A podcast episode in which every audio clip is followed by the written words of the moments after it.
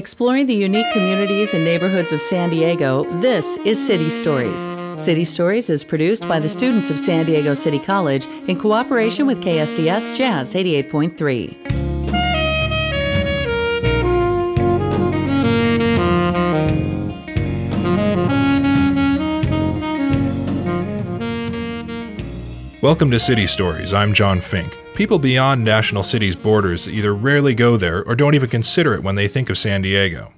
This plays to the city's advantage because it has generated a very rich history, tightly knit communities, and a sense of pride that makes it stand out in the county. National City has also faced concerns over gangs and crime. The beauty of it is that the positives far outweigh the negatives, and this resilient South Bay stepchild is coming into its own. Anyone with a car or a TV in San Diego knows about the National City Mile of Cars. But not many people know just how important the Mile of Cars is to all of San Diego County. City Stories reporter Jeff Smith takes a closer look at this pioneering marketplace. Bring up National City to San Diegans, and a lot of people think Mile of Cars. For car shopping, this 15 block stretch of National City Boulevard is hard to beat, with nine dealerships carrying 20 brands from Ford to Fiat. Melissa Arnst is a young mother who brought her whole family to Ball Honda on the Mile of Cars. Um, it's close to where we live, and they have a good reputation when it comes to buying cars. Everyone's been actually really nice and not too pushy, which is what we're looking for. We have an older vehicle that we just keep putting money into it, and we need to not put money into it anymore. We just need to get something newer. So it, it's nice that they make you feel comfortable. Back in the 1900s, as wagon trails gave way to early motorcar travel, native sons were getting in on the action. Affable National City Mayor Ron Morrison's office is overflowing with vintage memorabilia. He has an affinity for all things Americana. You know, we had our first automobile dealership here open up in 1904, and it was the Hunt family. They uh, they had the Hunt uh, Ford, and so they they were selling the Model Ts, and uh, they were actually producing cars, and they produced the Huntmobile. The brothers designed their car specifically to navigate skinny, rock laden paths because they felt the Model T was less than ideal for local roads. In the 50s, auto dealer Kyle Morgan had a vision that was so successful it got him elected mayor, a post he held for 20 years. Mayor Morrison. Kyle Morgan had this big idea of putting car dealerships together, making an association and branding them as a group, which was unheard of because in those days, car dealerships were always on the outskirts of town because they were kind of an undesirable thing. And so, therefore, you ended up with the first car park in the United States, which was Mile of Cars. Fast forward to the 60s, when TV star and ventriloquist Shari Lewis, with her puppet Lamb Chop, brought a little spice to the Mile of Cars table. Owner of Ron Baker Chevrolet, Bill Cumming. Back when this was Lamb Chevrolet, there used to be someone called Shari Lewis that had a thing called Lamb Chop and I was not working at the time. I was a teenager, but we came by and would watch her shoot commercials in the showroom. In fact, the top of our sign that turns now that says Ron Baker, it used to be a lamb on top. Today, the association has an interactive website and a YouTube channel where you can check out their bilingual advertising. Working around Caltrans regulations, another type of publicity took shape that still shines. Mayor Morrison. A collaboration that was done a number of years ago where we set up electronic signs on the 5, the 805, and the 54. And these were uh, in conjunction with the Mile of Cars and the Chamber of Commerce. They were not allowed to advertise anything except the Mile of Cars and community events. If the lighted signage on the interstate doesn't catch your eye, 24th Street has been officially renamed to Mile of Cars Way, and green highway exit signs point right to the heart of the district. The auto dealers meet once a month to foster cooperation. Bill Cumming. It's interesting that you have a group of dealers. We're all competitors, but we're all friends. We all get along. We're all here for the same reason. That's why we have the Advertising Association, and that's why it's been so successful. Is that we're trying to get people to come to National City to look at cars or to buy cars or to have service things such as that. From humble beginnings, young Bill showed persistence. It's a long haul from parts clerk to owner, but he just motored his way through. I came into parts. I, I a parts manager, then I became the service manager, then the director. Then I went right in from the service director position to the used car manager position, and then from there I went to the general manager position. It's completely opposite ends of the world. Bill's inspirational tale gives self-assured new salesman Aiden Torres something to shoot for. No, I've never sold anything before. On my first day, I sold two cars. I got an interview here at uh, Ron Chevrolet, and I got hired. I guess uh, they like my handsomeness. Down on National City Boulevard, you won't find luxury brands. The lots here are stocked with dozens of budget friendly choices. Mayor Morrison. You had to have Cadillac, you had to have Mercedes. And so when this recession hit, those were the ones that took the hardest hits. We've always stayed more with those that are for families. And all of a sudden, people that were buying Mercedes before, you know, bought a Toyota. And so our sales, even though they've dropped, did not drop nowhere near as much. And we keep real close tabs on that. He's just a kid, but Austin Arnst gets it. I'm happy that we're getting a new car because our old car, our air suspension went out, so now we're just bouncing every time. Don't lie, you like it. Early trendsetters like the Hunt brothers could never have imagined that over 100 years later, the fabric of National City would be so interwoven with the automotive industry. One of the first auto malls in the world, the Mile of Cars provides more jobs than any single employer in the city.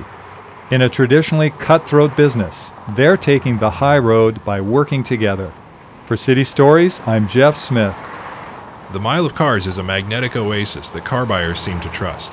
That's something not usually associated with auto sales. To find out more, go to mileofcars.com.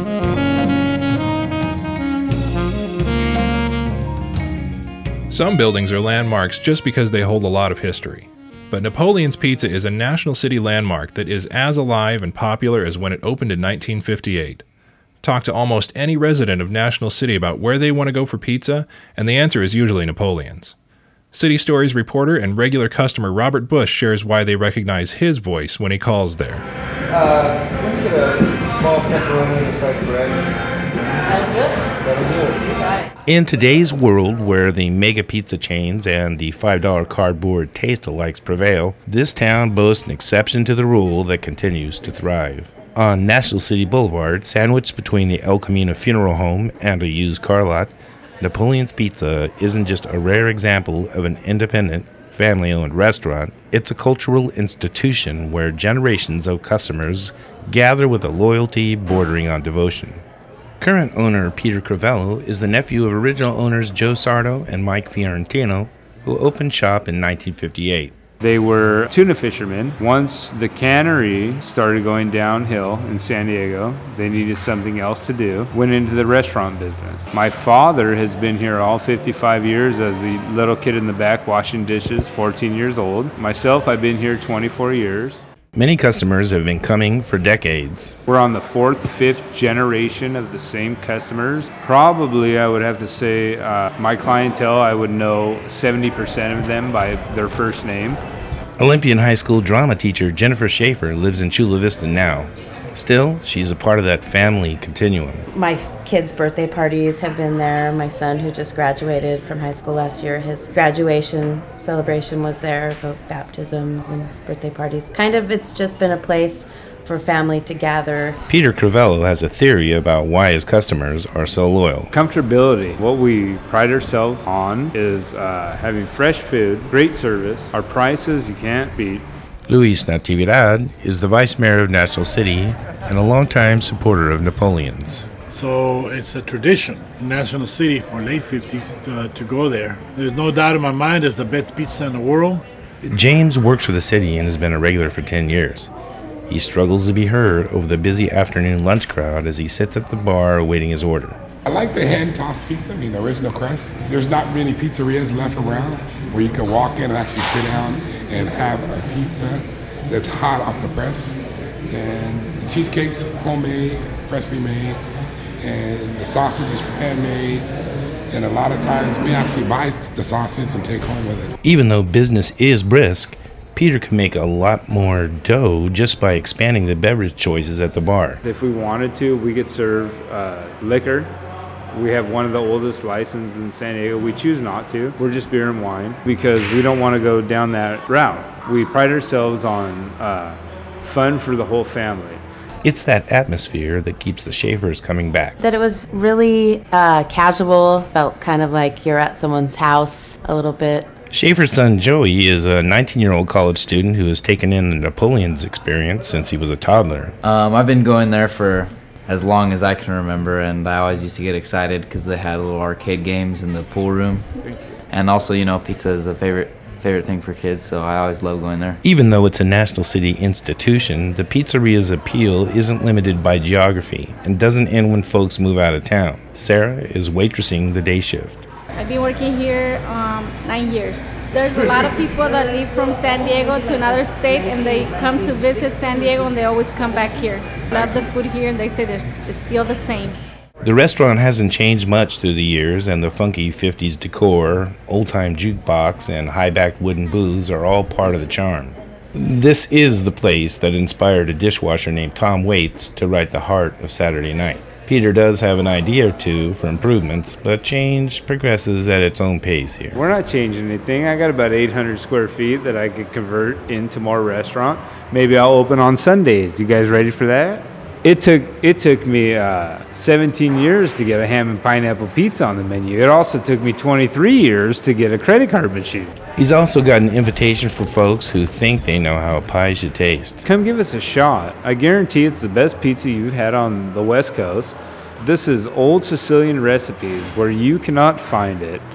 Judy Rosales is a community member with strong ties to the restaurant. If you have grown up in National City, you know that Napoleon's is the place to go. After a baseball game, after a football game, we're all there. Kimberly is a longtime waitress who's got an opinion on the venue's appeal. It's a product of generations and homemade good food and good prices and good atmosphere. My kids have grown up on this food and everybody loves it. It's hard enough to run a successful independent restaurant, let alone nurture a cultural institution, but it seems to be working at Napoleon's. For City Stories, I'm Robert Bush. Okay, Bush, 15 minutes. For fresh, artisan made Italian food served with a smile, check out Napoleon's Pizza at 619 National City Boulevard. Tell him Bush sent you.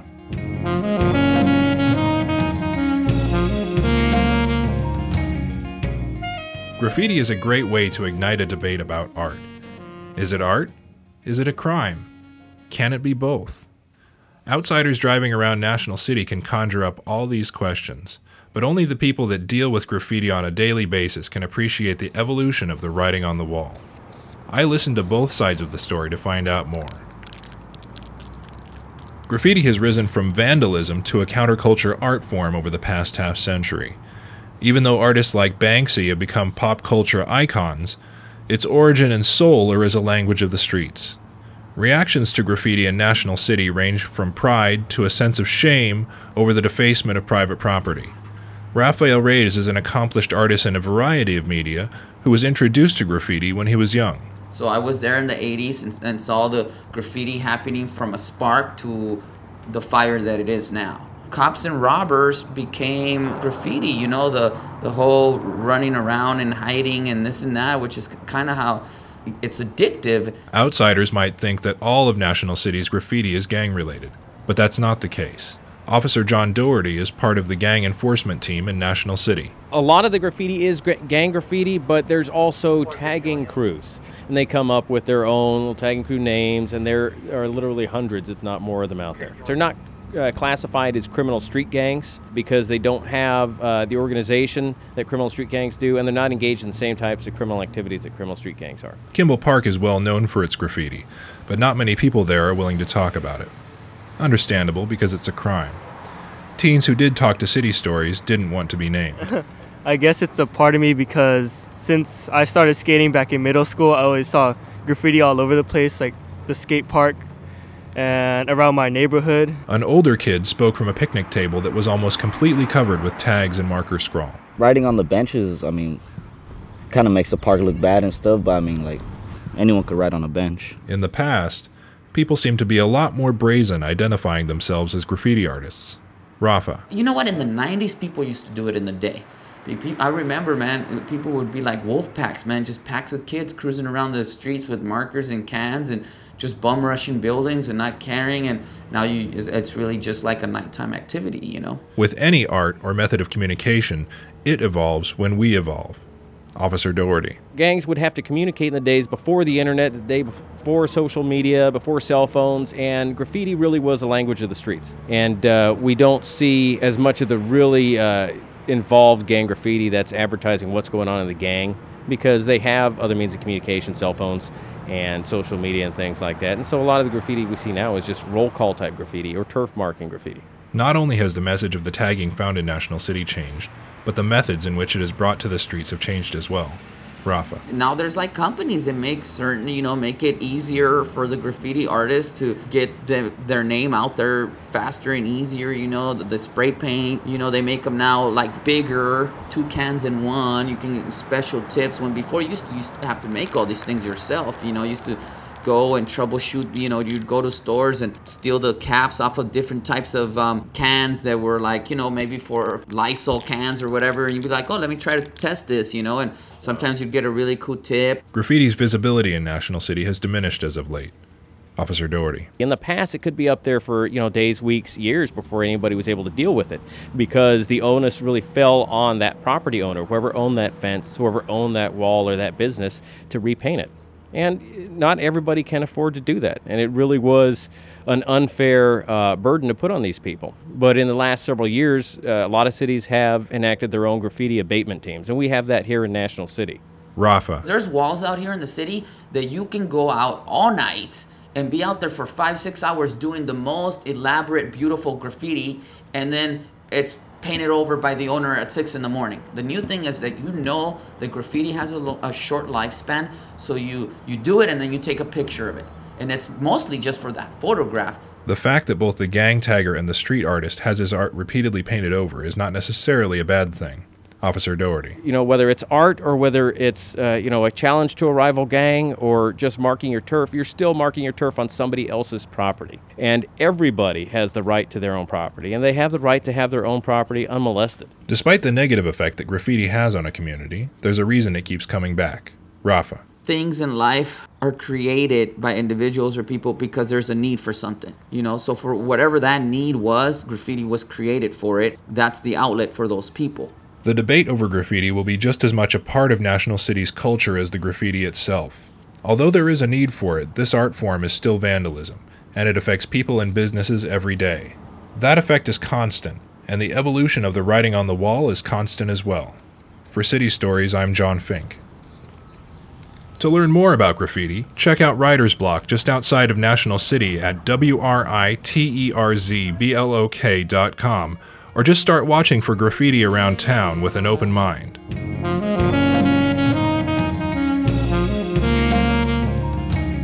Among all the pizza joints, cars for sale, and graffiti, who would expect an organic, sustainable garden that teaches kids to connect with the earth, eat healthier, and appreciate where their food comes from? That's the cool thing about National City, though. It's all there. Olivewood Gardens is a beacon of rich soil, fresh veggies, and open hearted education. City Stories reporter Sally Tinker Smith feels right at home here, and she tells us why. On a grassy terrace overlooking the National City Golf Course sits the historic Victorian Noyes House. The hands on learning center at Olivewood Gardens was created here when Walmart heiress Christy Walton donated her family home to the International Community Foundation. Vegetables grown on this very site once helped to heal her only son from a terminal disease, and she wanted the garden to be cared for and put to good use. Executive Director Healy Vidgerson tells the story. And so she was inspired to plant an organic garden. So the entire family went on a very strict juice diet. And Lucas, his four and a half year old little boy at the time, was drinking six eight ounce glasses of vegetable juice every day. Lucas Walton is now in his 20s, living in Chicago. In the kitchen where Lucas once had juice for breakfast, students tie on aprons to prepare food they've harvested themselves. The Darling Kitchen is not just a cute name in craftsman style letters above the screen door. It's the namesake of founding chef Julie Darling. There was a lot of yous and no's, and I won't eat that, and I won't do this, and forget about it. They liked the hands on, but when it came to tasting and trying what they'd made, they were completely unwilling. To get kids on board, Julie created a pledge that kitchen educator Katie Butler leads every day. Raise one hand. And repeat after me. I promise. I promise. To always and everywhere. To always and everywhere. Take one big bite. Take one big bite. Of everything. Of everything. Before I say. Before I say. No thank you. No thank you. And. And. I really, really, really mean it. I really, really, really mean it. It started with a single school. President of the International Community Foundation, Richard Kiy. I went over to see Luz, who was the principal at Olivewood School, and pitched the idea of a school garden. And I remember her response was interesting. She said, Great idea, but we have no money for bus transportation, so I'm not sure how the kids are going to get there. I said, Well, the school's seven blocks away from our property. Can't the kids walk? Safety for pedestrians has been improving in National City, making it easier for kids to get around. City engineer Steve Manganello. We've created a safe crossing on 24th Street. It's a lighted crosswalk. There's crossing guards there during the school peaks, and that gets them across the major arterial. Returning over the course of three years, students experience the entire cycle of life, from seed to table and back again. It's their science class. Olivewood director Healy Vidgerson shares her passion for composting. One of the types of composting that we do here is our worm composting. And you can actually, without even lifting up the cardboard, you can see all of the worms. A side benefit to garden education is that it produces active and educated citizens who are open minded and understand the issues. Richard Kiy. What I saw happening in San Diego after 9 11 was this growing tortilla curtain with a demarcation point around downtown. Tomatoes ripen just steps from his office at one of Healy's stops on the tour. Behind us is our tomato teepee made of bamboo poles. The wide canopy of an ancient Morton fig shelters the welcoming front gate to the west, and in the distance, Mount Miguel with the Sweetwater River at its base frames the view to the east. This particular piece of land has a magnetic pull, and the gardening programs are flourishing. Richard Kiy. Today, Olivewood now is serving about 5,000 kids. So it's really exciting to see the transformation. When we look at the kids that are on our property on a regular basis, I see no difference in the kids here and the kids in Tijuana. Many of them have the same issues. Uh, and the same needs. We do see National City as a border community. I mean, literally from this property, you can see Tijuana. Keeping the welfare of the entire region in mind, garden days are focused at the micro level planting, harvesting, eating delicious meals, and returning kitchen scraps to the soil. Healy Vidgerson. Just the other day, um, there was a little boy, a fifth grader, and he was learning how to measure the length of his finger and measure the length of his hand and measure the length of his forearm so that he always has a constant measurement and he never has to carry a ruler around. And the reason we were teaching the kids measurement was to teach them how to space the plants apart when they're actually planting in the garden. And at the end of the lesson, he was so excited. He had a big smile on his face and he said, Now I can go home and I can plant my own garden because I know how. Our lives have become much too fast, separated from the values that our farming ancestors knew without knowing. Runaway obesity and diabetes are two of the consequences. Among the rows of lettuce and in the communal kitchen at Olivewood Gardens, understanding is growing. For City Stories, I'm Sally Tinker Smith. Olivewood Gardens has new volunteers training every month, and there's a public tour every Tuesday at 10 a.m. Find out more on their website at olivewoodgardens.org. A city's educational system says a lot about its people, so it's a very strong statement that so many graduates of schools in National City return to become teachers and lead the next generation through some of the challenges that they once faced. City Stories reporter and National City native Alvaro Castillo explores what he calls National City's Circle of Education. At first glance, a classroom at Sweetwater Union High looks pretty average, but a closer look reveals that there's something deeper going on here.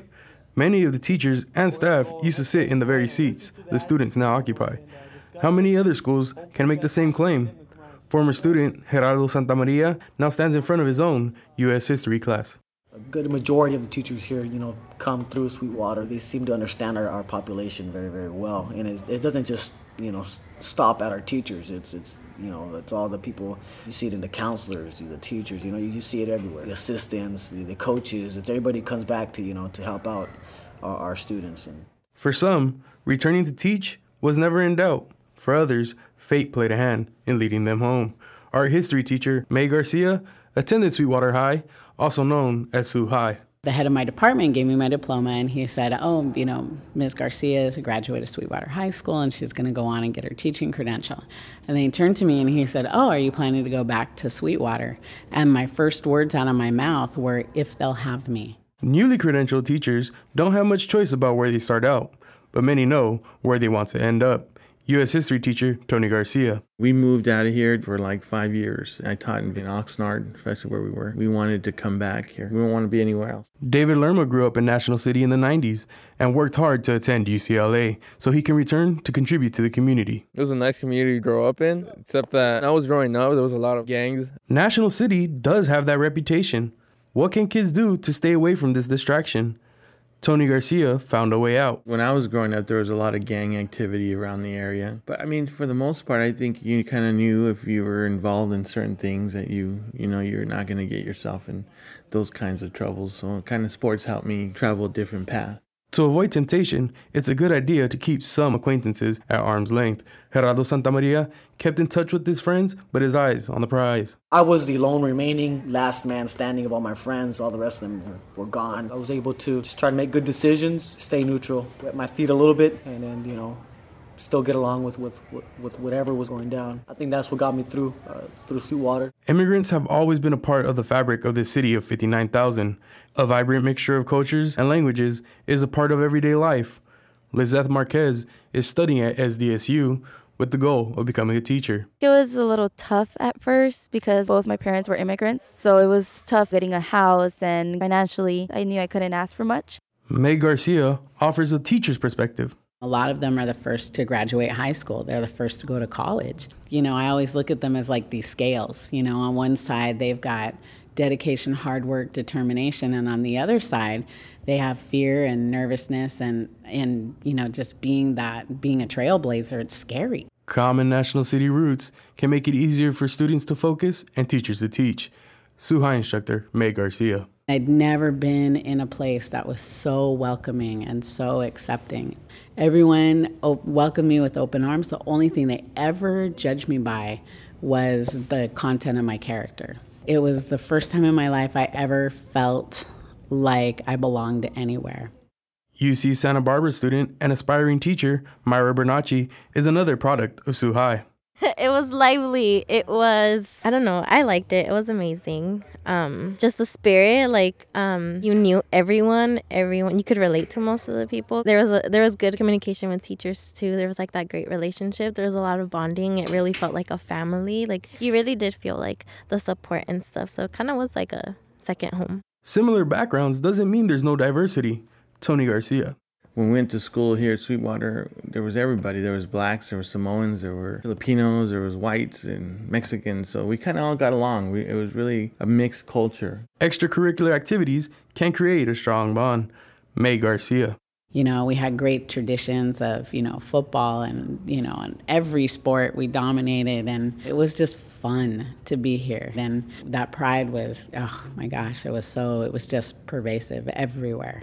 Teacher Tony Garcia agrees. Sports was really big at Sweetwater, with especially football and basketball too. But football because I played football. You know, we, we ended up winning two CIF championships, and that kind of kept you with your grades and being a representative city. Our coach really always said, you know, you're the only high school in National City, so you, you have to represent it well. There's a saying at Sweetwater: "Sioux High pride worldwide."